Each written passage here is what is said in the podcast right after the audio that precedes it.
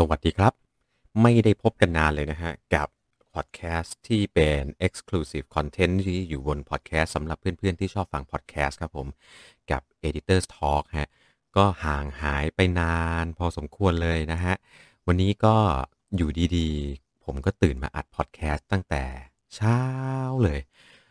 จริง ๆ คือตื่นมาฟัง Clubhouse นะครับ ผมตอนนี้เป็นแฟนกับหนึ่งห้องใน Clubhouse ที่ต้องเข้าไปฟังเลยก็คือ สมาคมคนซ้อมเช้าของโคชวิน แล้วก็เพื่อนๆโค้ชกระสุน คุณหมอนักไตรกีฬาหลาย ๆ ท่าน ซึ่งก็มีความใกล้เคียงกันในเรื่องของกีฬาที่เราเล่นก็ในกลุ่มของไตรกีฬาและจักรยานใช่ไหมครับ ก็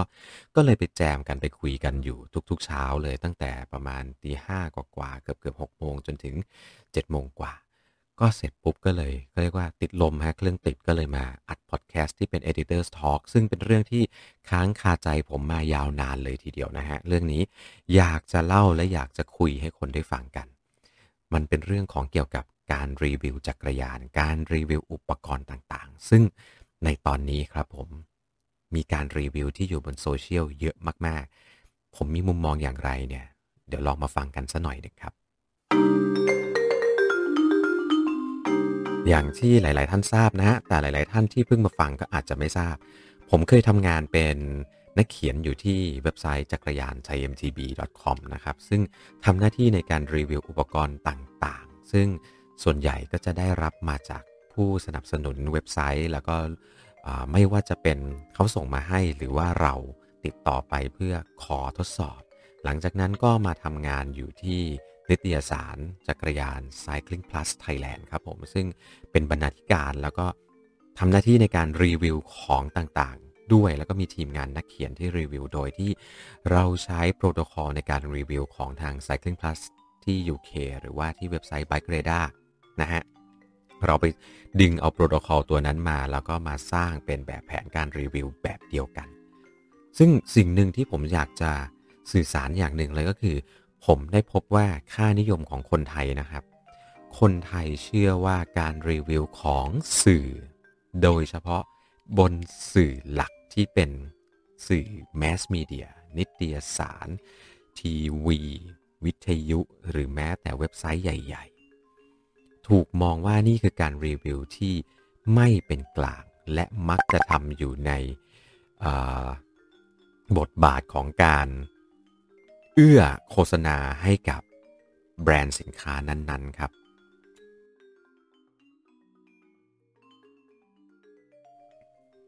และจะให้ความสำคัญกับรีวิวที่เกิดจากรีวิวของผู้ใช้งานเป็นหลัก หรือว่าถูกเรียกว่า user review customer review ใช่ไหม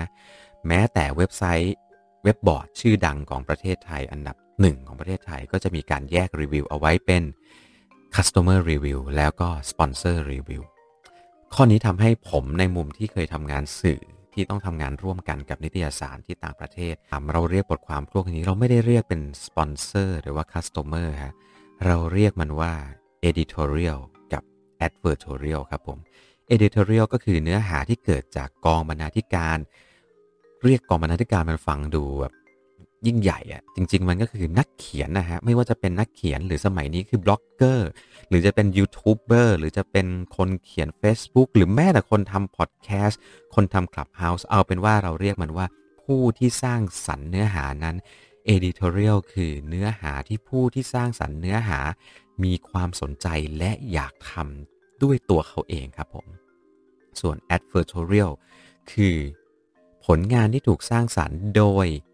ตอบสนองความต้องการเชิงโฆษณา advertisement หรือเป็นการโฆษณาให้กับลูกค้านั่นเองครับผม editorial เนี่ยจะดีหรือไม่ดีก็อยู่ที่ content creator คนนั้นฮะว่า content คนทำคนนั้นเนี่ยมีจรรยาบรรณในการทำมากแค่ไหน เดี๋ยวผมจะเล่าให้ฟังต่ออีกทีหนึ่งในช่วงกลางๆ ไปจนถึงตอนท้ายนะครับ มาดู advertorial ดีกว่า ตัวเนี้ย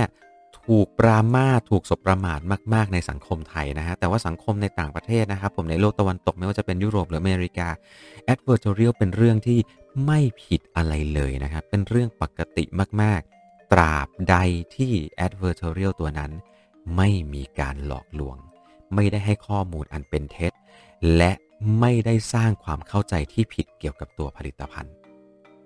advertorial แน่นอนครับ มันคือมันคือการโฆษณาครับผม มันจะเป็นชั้นเชิงฮะก็เรียกว่าชั้นเชิงของผู้เขียนชั้นเชิงของผู้ที่สร้าง advertorial ตัวนั้นว่า คุณสามารถใส่ประโยชน์ที่มากเหนือไปกว่าการโฆษณาเข้าไปในคอนเทนต์นั้นได้มากแค่ไหน ผมยกตัวอย่างฮะยูทูบเบอร์ช่องหนึ่งนะครับผมทำ advertorial ที่เป็นเรื่องของแชมพูสระผม ที่ว่ากันด้วยเรื่องของกลิ่นหอมมาจากป่าในตำนาน ปรากฏว่าเขาทำคอนเทนต์ครับผมเรื่องเกี่ยวกับป่าในตำนานของนิยายกรีก เสร็จแล้วก็เล่าถึงต้นไม้ที่มีอยู่ในป่านั้น และตอนสุดท้ายถึงได้เล่าว่า ต้นไม้ในป่านั้นส่งกลิ่นแบบไหนและกลิ่นแบบนั้นไมาอยู่ในแชมพูยี่ห้อนี้นั่นเอง นี่คือ advertorial ที่เขาเรียกว่า ส่งคุณค่าแล้วก็ให้ประโยชน์กับทั้งผู้รับและก็ผู้ขายด้วย ยกตัวอย่างมาเป็นโลกของจักรยานครับผม c a n n o n d a l e เคยทำ advertorial ที่ลงอยู่ในนิตยสาร Cycling Plus Thailand ครับผม ชื่อ advertorial ว่า Chasing the Rainbow ฮะ เป็นเรื่องเล่าของนักกีฬาทีม c a n n o n d a l e ที่ทำการแข่งขันในรายการ World Championship ครับผม ซึ่งสิ่งที่บอกเล่าเป็นเนื้อหาอยู่ในบทความก็คือ การเตรียมตัวไปจนถึงการขี่ตลอดเส้นทาง และเล่าว่าสิ่งที่เกิดเกิดอะไรขึ้นบ้าง และในคอนเทนต์นี้เองแทบจะไม่พูดถึงจักรยานและสรรพคุณของจักรยานแคนันเดลเลยนะครับ เขาไปอธิบายเฉยๆว่านักกีฬาแต่ละคนเลือกใช้จักรยานแคนนอนเดลมีใครบ้าง และเลือกใช้รุ่นอะไรกับเส้นทางแบบไหน แค่นั้นเลยฮะ คือ advertorial ของ Cannondale แล้ว นี่คือ advertorial ที่ส่งคุณค่า ส่วน advertorial ที่ เราไม่ค่อยชอบกัน เราเราไม่ถูกอกถูกใจกัน ผมว่าเราไม่พูดถึงดีกว่านะ เพราะว่าเราได้เห็นกันมันตลอดช่วงระยะเวลาหนึ่งปีที่ผ่านมากับโฆษณาขายสมุนไพรวิตามินใช่ไหมฮะ แล้วก็จะเป็นถังช่วยถังช่วยอะไรทั้งหลาย ผมว่ากลุ่ม advertorial เหล่านี้เป็น advertorial ที่ทำให้คนเบื่อหน้าหนีจากสื่อตัวนั้นออกไป และก็นี่แหละฮะที่ทำให้สื่อหลาย ๆ ตัวจะต้องโดนปรามาสไปด้วยกับเรื่องของบทความที่เป็น advertorial เรามาพูดถึงบทความที่เป็น editorial กันบ้างดีกว่าครับผม editorial ที่โลกทั้งโลกของคนไทย ยอมรับกันว่ามันดีงามมาก มันคือสิ่งที่บริสุทธิ์ และมันคือสิ่งที่ตรงที่สุด แต่ปรากฏว่า เชื่อไหมครับ ตอนที่ผมทำงานกับนิตยสารเขาสอนผมมาว่า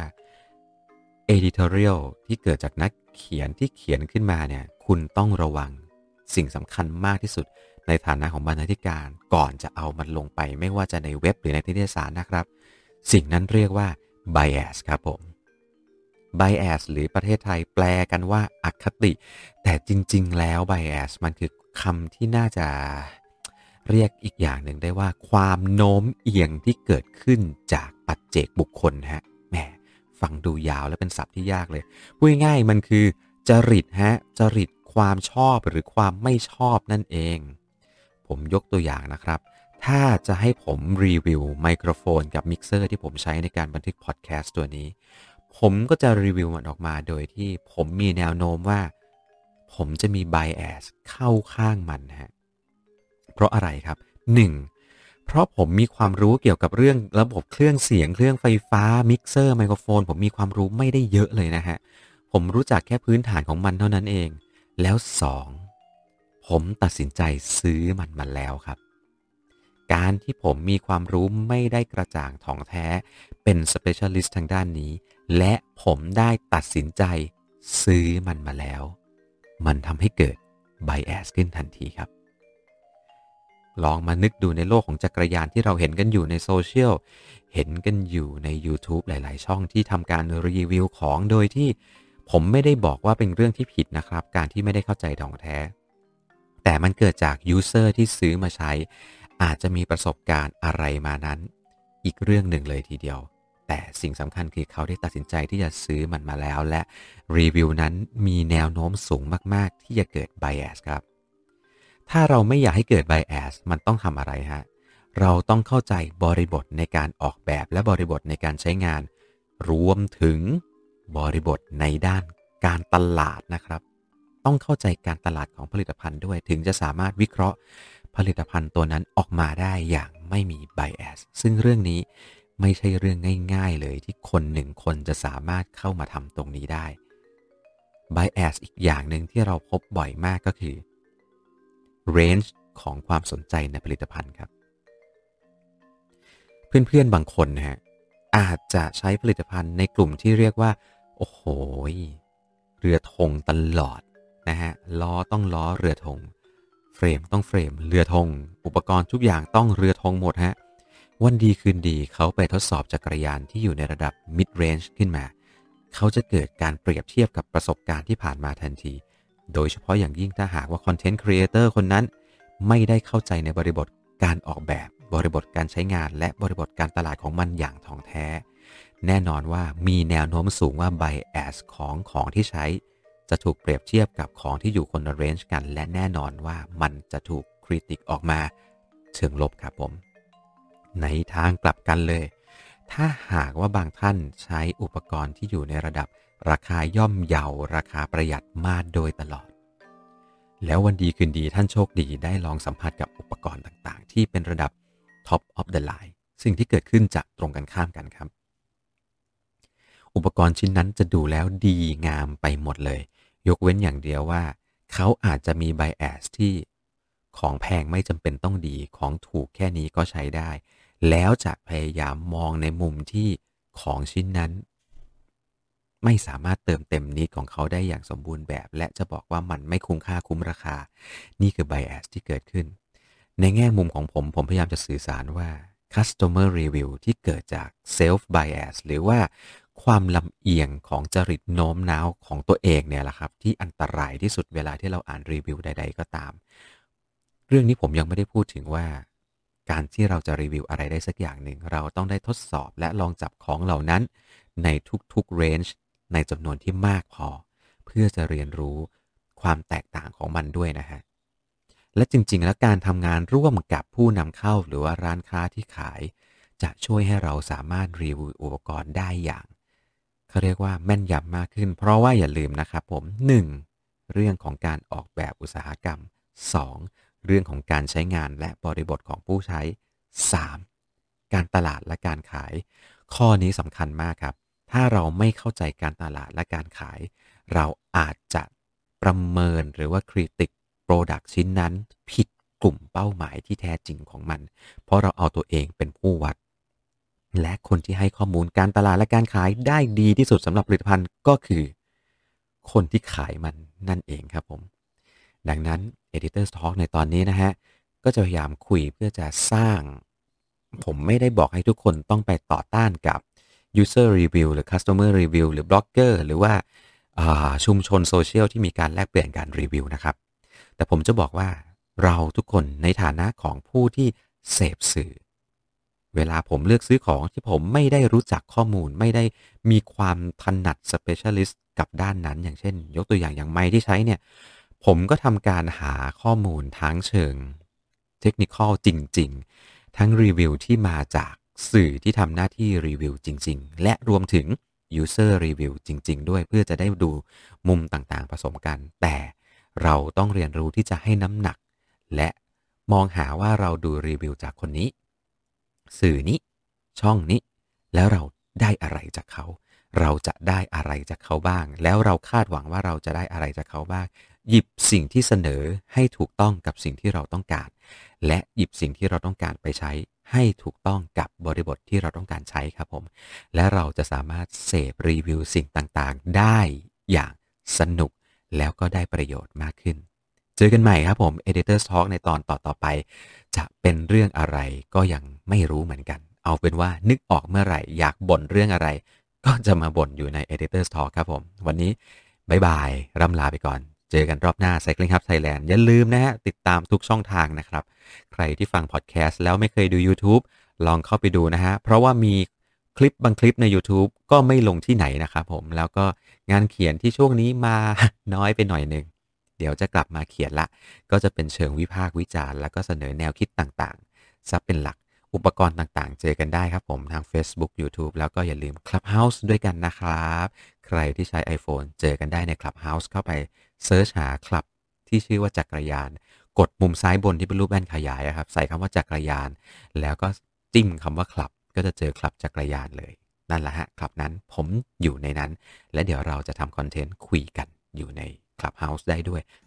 ไปเลยจริงๆนะครับผมสำหรับตอนนี้ ร่ำลาแต่เพียงเท่านี้ขี่จักรยานให้สนุกแล้วก็ปลอดภัยนะฮะ สวัสดีครับ